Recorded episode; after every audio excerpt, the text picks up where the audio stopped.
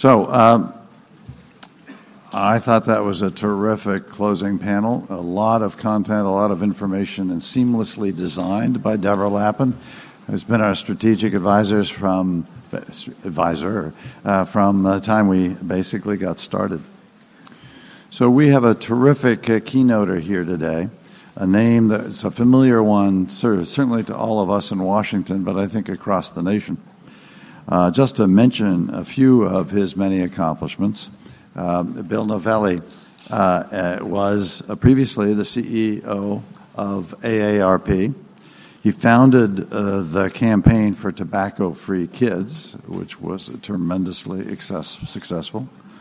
And he headed the public relations, relations firm, coincidentally named Porter Novelli. He's now a professor uh, at Georgetown's McDonough School of Business. He founded and oversees the Global Social Enterprise Institute there and co chairs the Coalition to Transform Advanced Care. We're honored to have him here today. Uh, Bill, thank you for joining us. that was a gutsy move.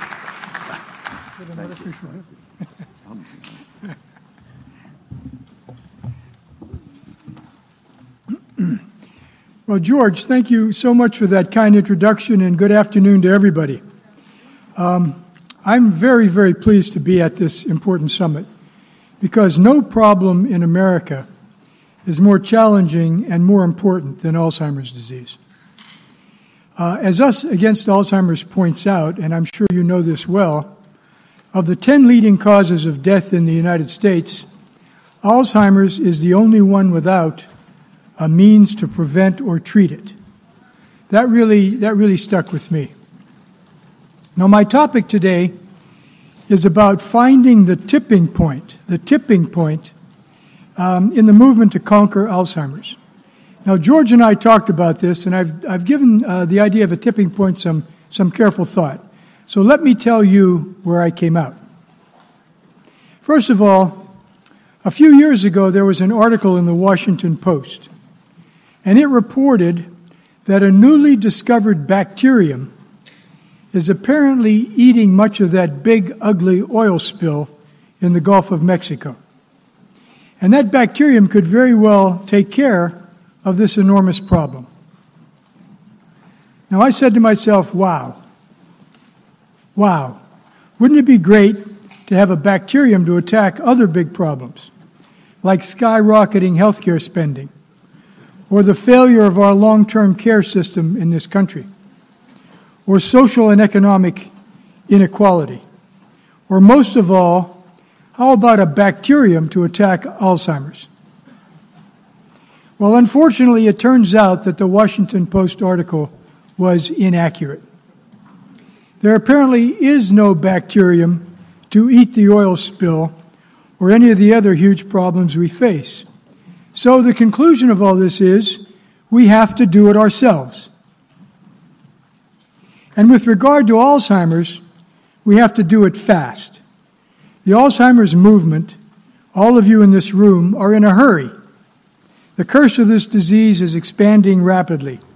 You want speed, faster and more research toward life saving treatments and a cure. Now, uh, big social movements don't necessarily bring quick solutions. And the problems are enormous. My favorite saying is that problems worthy of attack prove their worth by attacking back. Problems worthy of attack prove their worth by attacking back. These are the big ones, like Alzheimer's, that don't lend themselves to sitting back or to muddling through. So, what is it going to take to win the war against this disease?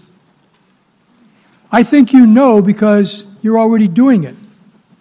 It takes effective policy advocacy, like your Storm the Hill initiative and congressional reception and new network, Veterans Against Alzheimer's. It takes working in partnerships, as you are with business and nonprofit organizations, government, think tanks, and others, all involved. It takes effective, creative social media and other media treatments to tell the story powerfully and well. It takes community action, which is where so many of you are fighting the good fight, from Los Angeles to North Carolina to South Florida. It takes champions and other high level activists, which this movement has in abundance. And of course, it takes research at every level and every type, from biomedical to consumer to clinical. It takes patient and family support, the way AARP and so many others of you are involved in dementia care. And most of all, it takes leadership, leadership, and leadership. Now, in the midst of all this hard work that you're doing and all this aggressive, fast paced action, there's one idea that seems especially attractive and beguiling, and that's the notion of a tipping point. So, wouldn't it be great if we had an electric, spontaneous, explosive moment that tipped everything our way? After all, there's a big gap between the huge size of the Alzheimer's problem and the attention that's being paid to it. So, where's the eruption? Where's that special moment that closes the gap and galvanizes the world? Now, Malcolm Gladwell helped popularize the concept of a tipping point in his book of the same name. He borrowed the idea from medicine, and then he applied it to social issues. Gladwell defined it as the one dramatic moment in an epidemic when everything can change all at once. He went on to say that an idea spreads because of a few key groups or individuals, the networked people, as he called them, the networked people whom everybody follows. It's similar to that famous quote by the anthropologist Margaret Mead, who said, Never doubt that a small group of citizens can change the world. Indeed, it's the only thing that ever does. Well, Gladwell would agree with her if that small group or that individual is famous and highly influential. Now, here are some historic tipping points that made a lasting difference. Nancy Brinker told the story of how Betty Ford, wife of then President Gerald Ford, in the early 70s candidly and publicly disclosed that she had breast cancer. This was an unheard of revelation at the time. The word breast was hardly mentioned in public, never mind the shadowy fact of breast cancer. But almost immediately, physicians reported a large increase in women asking for screenings and for help. And then there's Magic Johnson, he was a one man tipping point when 26 years ago he stunned the world by announcing that he was HIV positive. At the time, the disease was considered to be mostly confined to the gay community, drug users, and people who had received bad blood transmissions. But Johnson changed all that. He said he would become a spokesman for the HIV virus and that he planned to go on living for a long time. And he is doing both. Now, more recently, Vice President Joe Biden helped tip the issue of same sex marriage. He surprised the nation, and he certainly surprised his boss, Barack Obama, by saying that he was absolutely comfortable with men marrying men and women marrying women. Biden credit, uh, credited his change of heart to the TV show Will and Grace. And for good measure, he later married two White House officials at his home a few years later. Now, some tipping points, some of these magical moments, are not spontaneous at all. They are carefully planned. When Branch Rickey brought Jackie Robinson to Big League Baseball to break the color barrier, he could have chosen any number of outstanding black players. But he set out to find who he called the right man. Rickey knew that the first black major league player would face racism and discrimination. And for his part, Robinson agreed that he would never lose his temper and would do nothing to jeopardize the chances of all those who would follow him if he could break the color barrier. It was a carefully designed tipping point. And as Branch Rickey used to like to say, luck, luck is the residue of design. And when Rosa Parks refused to step to the back of the bus and was arrested, and as a result became an important civil symbol of the civil rights movement, it was in part because the NAACP prepared, and they thought she was the best candidate to see through the court challenge that would follow. And as Parks later said, people always say, I was tired, and that's why I didn't give up my seat. No, the only tired I was was tired of giving in. So, yes, tipping points happen, sometimes spontaneous and sometimes random, and other times carefully orchestrated and planned. Now, in the tobacco wars, two of the most important tipping points were very carefully planned out by a pair of lawyers. The first was in the mid 90s when the then FDA administrator, David Kessler, who was a lawyer and a physician, declared that nicotine was a drug, that cigarettes were drug delivery devices, which FDA regulates, and therefore the agency had jurisdiction over tobacco. It set off the modern tobacco wars that eventually resulted, albeit years later, in FDA oversight over tobacco. And as is often said, whoever controls nicotine is going to win that war. The second tobacco tipping point came out not long after, when the then Attorney General of Mississippi, Mike Moore, came up with his own novel legal strategy. Mike said that, the, and I'm quoting him, the great state of Mississippi had never smoked a cigarette and yet was paying out millions of dollars for tobacco related disease. And on those grounds, he sued the tobacco industry, and many of his fellow state AGs followed suit. The eventual result was a multi million dollar settlement that curbed tobacco marketing, funded education to prevent tobacco use, and had other important effects that have helped drive down smoking to historic lows. So here's the question of the day Do we need tipping points to conquer Alzheimer's? It certainly would be good to have them, spontaneous and or carefully planned.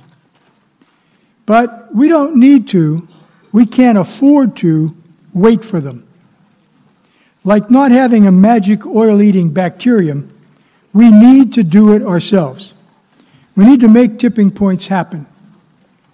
My colleague Leslie Crutchfield in our Global Social Enterprise Initiative at Georgetown is just finishing a book on social movements, examining why some social changes happen and succeed and others don't.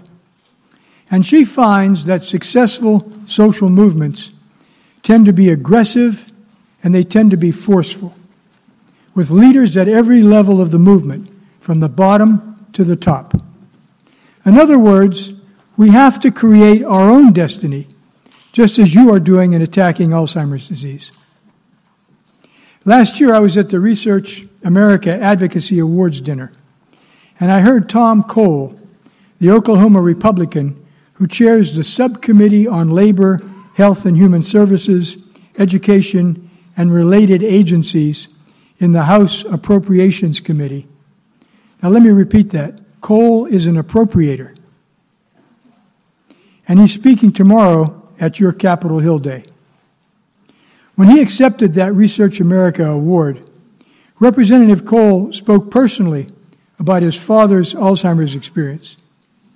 He talked about the need to spend more, much more, on Alzheimer's research. And he thanked NIH Administrator Francis Collins, who was there that night, for educating him on the issue. And I'm sure he also got some education that evening from George Vradenburg, who, along with his wife Trish, also received an award. George said a number of things, But the one that stuck most with me was that we have to build an Alzheimer's movement to disrupt business as usual and confront this disease at a pace and a scale equal to the challenge. So, Congressman Cole and George Vradenburg and Francis Collins that night, they were tipping points. Um, and so is the idea of an X Prize and global crowdsourcing to catalyze a cure. They are potential tipping points. And as I think about it, this summit could very well become a tipping point. So, yes, it's good to have spontaneous, magical moments happen. But we need to depend on ourselves. We need to create our own tectonic shifts. We need to create our own destiny because luck is the residue of design.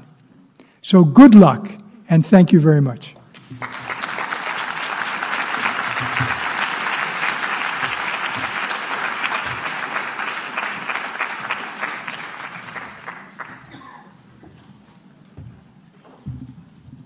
I want to give people a chance to have a shot uh, at Bill Novelli because I think the notion of um, taking advantage of randomly presented but dramatic events, being ready for that, uh, or and or planning them, uh, and or letting that out there, but at the same time you're building a movement is a tremendous challenge. So we're building this movement, uh, but we got to be ready for potential events, acts that seem unjust.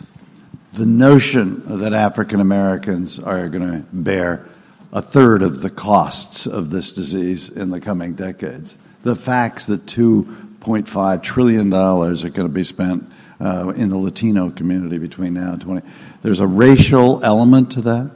There's a sexist element to this. How do we capture and find the words or otherwise uh, catalyze this? We had a president of the United States who got diagnosed with this disease, went to the other, other room and wrote a letter to all Americans.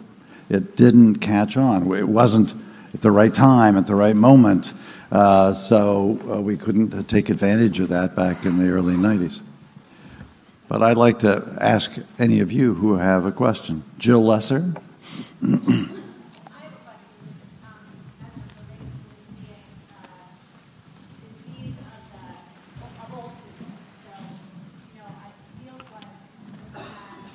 a number of um, celebrities. Uh, you know, we lost Glen Campbell this summer, Ronald Reagan. Um, you know, I, I, we could probably sit here and name 25 fairly major celebrities who've come out, Seth Rogen, others who've talked about this disease in very, very personal ways. Um, but we haven't hit the tipping point. And so, one question that I have is around how do we um, energize young people, and how do we make this uh, a disease or a, a, a, cause that where we're galvanizing not just the perception that this is an end of life post you know 70 80 disease that uh, for whatever reason seems to garner less sympathy or urgency? Um, is this working George? yeah, yeah. Um, it's, a, it's a terrific question. So you said how do we galvanize younger people right? Is that what you said Okay, so I, I have a couple of thoughts here. Number one, one thing I learned through good research at AARP was that the generations in this country, perhaps across the world, but certainly here, are incredibly connected. Uh, you know, I'm, I'm at Georgetown, so I'm dealing with young MBAs and undergraduates. And um, it's very clear to me that they care deeply about their parents and their grandparents. What do their grandparents care about? They care about their children and their grandchildren. So that's one of the reasons why we never have any intergenerational warfare in this country. The connecting points are really powerful. And um, I know when George and I talked, he, he said the same thing you did, which was, you know, the, the gap between the seriousness of this problem and the attention paid to it is vast. Where, where's the tipping point? Why, why isn't it happening? Well, here's my thought. Um, it goes a little bit counter to what you said, but I think it comes out in the same place at the end. Um, given the, the connecting points between the generations, um, a tipping point doesn't always have to be a Betty Ford or a Magic Johnson. A tipping point can be a powerful trend. And the most powerful trend I know about is the aging of the baby boomers. Now, the reason I care about this is because I work on advanced illness and end of life care. And um, I studied this pretty carefully at AARP. And one thing you can say about the baby boomers are they are feisty as hell. There's probably um, 80% of this room is probably baby boomers, or 50% at least. And the oldest of the baby boomers is now 71 years old. They have taken care of their parents, and they are looking at their own mortality. It's staring them in the face. And I feel very sure that they're not going to put up with the same nonsense um, as they age uh, that, that their parents did. And so I see the baby boomers as a potential, call it a tipping point trend, if you will, where it's going to influence their children and their grandchildren, and it's going to influence the healthcare system. Um, any other questions? Yes, sir. Got a mic coming. I just wanted to uh, comment on behalf of young people. I know Nihal is here. He spoke yesterday. He reached out to me, actually. It's just kind of a chain reaction. I started my own movement at my school, and it's actually a lot easier than you think. I just post on social media, and I get about 100, 200 kids that are very interested because they have personal connections. They reach out. It's kind of a chain reaction. I think it's something that can go a long way as long as you have like kids like Nihal and myself that take initiative to have personal connections, and it spreads like wildfire. Um, I didn't hear a question in there, but I want to congratulate you anyway on what you're doing. Uh, you know, at the at the campaign for tobacco-free kids and many of your other organizations, you know, we all have this this concept, this strategy of youth advocacy. I love youth advocacy because young people, his age and younger, are essentially fearless. And they will lobby anybody at any time in any place. Not only their peers, but state legislators, Tom Cole, you name it. And so I, I see youth advocacy as a powerful strategy. That also reminds me of a line of my wife when she went in and shook the shoulders of a senator who had, had already committed to support everything we wanted. And she said, I want a contribution from you to us.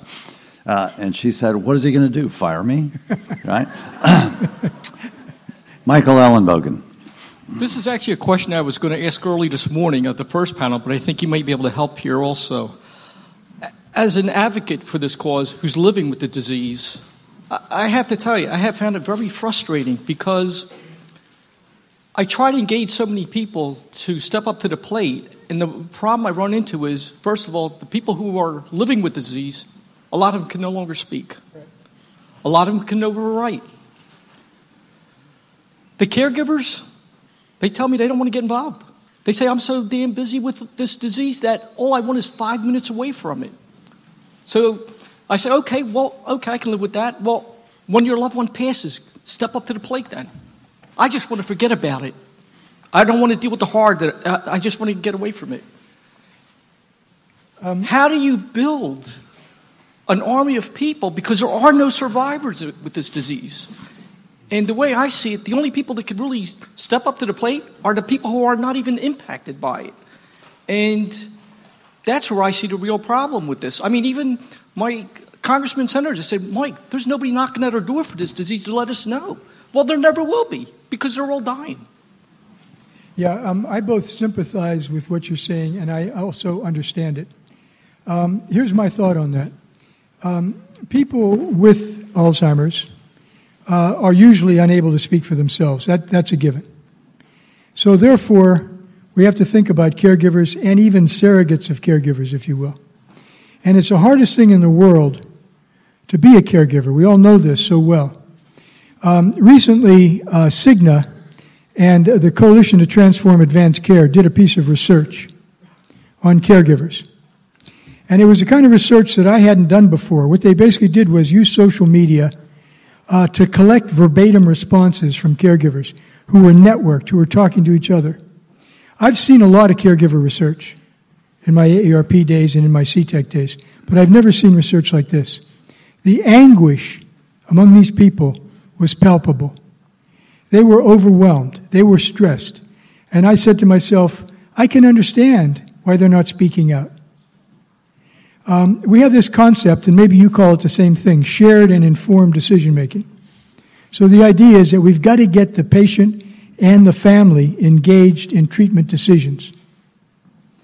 And the, and the great challenge is how do you do that? How do you get the family, especially the family caregiver, involved? We have got to crack that code. And it's not easy to do because of the state of affairs that they have to deal with. But, uh, but I'm convinced that if we work on that, we can do a much better job. And we can turn caregivers into advocates. Terrific. One last question right here, young lady. Before we take the question, may I say one thing, George? Sure. I want to call out David Satcher. I'm looking at a one man tipping point. Uh, I'm a fan of David Satcher's.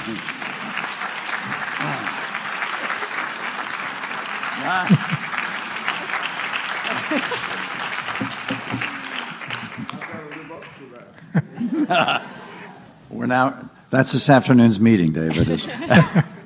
This will just be brief, but I have to say, on behalf of myself, and I have Alzheimer's, and at least three or possibly four other people in the room with the same diagnosis, we can speak out, and we do, and we do presentations, and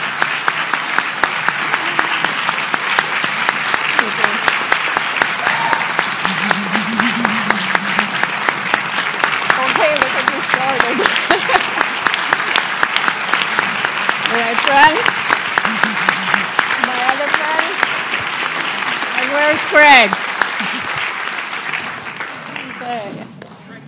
Oh, there he is. Okay, so here we are. And there's probably some others here who uh, maybe haven't come to terms yet.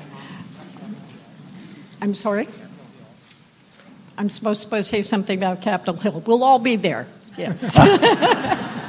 Thank you. Thank you. Thank you. Uh, Anson, we have to uh, let us a bit, bit, of our challenge as leaders uh, to try and figure out how to give you voice in an aggregate way as well as the personal storytelling way, which is so powerful.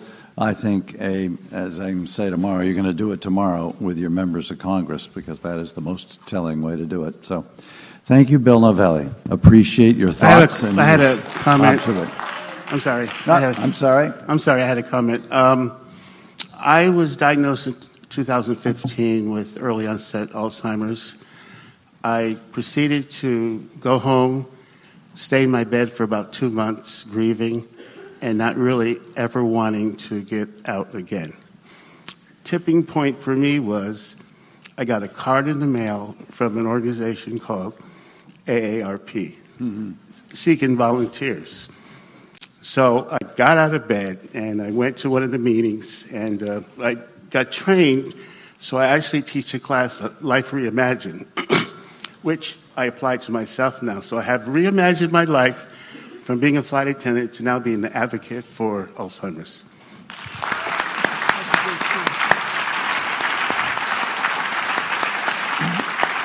I, I, can't be, I can't be more proud of AARP and of you. Um, you know, the woman who started AARP, uh, her name was Ethel Percy Andrus, and she called AARP volunteers an army of useful citizens. And that's what we all have to be. Thank you. Thank you.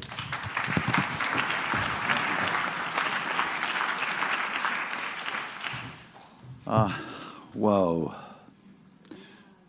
We have happy birthday to Linda Everman. Ha- Happy birthday to you. Happy birthday to you. Happy birthday, dear Linda. Happy birthday.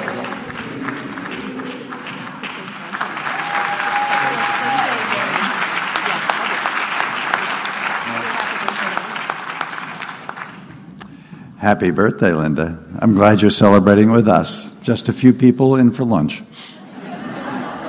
And in Linda's honor, we're going to hold our Faith uh, Coalition Lunch and Learn in the back room. We're going to have Speed Lunch and Learn on our book coming uh, that Linda's leading, a book of worship for people living with dementia. So, anyone who'd like to join us back there, please do. Happy birthday, Linda Everman. So we have uh, another This Is Us uh, video, my daughter, who's in the front row, represents the female lead of that program, so uh, just came handy. But let's uh, play this video. I'm Linda Everman. I'm one of millions of Americans who've been impacted I think by we've this seen this one. disease. I was a caregiver for 18 years for my dad. Yeah, happy birthday. yeah. Gonna get a replay. All right, let's move on to uh, our next panel. If uh, we don't have another video handy, David. Um, so our next panel is uh, what uh, phase two of uh, uh, the path to 2025, and we're going to now talk about uh, one of the problems identified in the first panel on this subject, which is detection and diagnosis, and it's going to be chaired by Ron Petersen. I hadn't seen Ron in the room yet. Oh, we're early, so maybe we just ought to sing uh, to Linda again. Let's take uh, let's take about a ten minute uh, break, uh, in, and uh, we'll come back at one o'clock.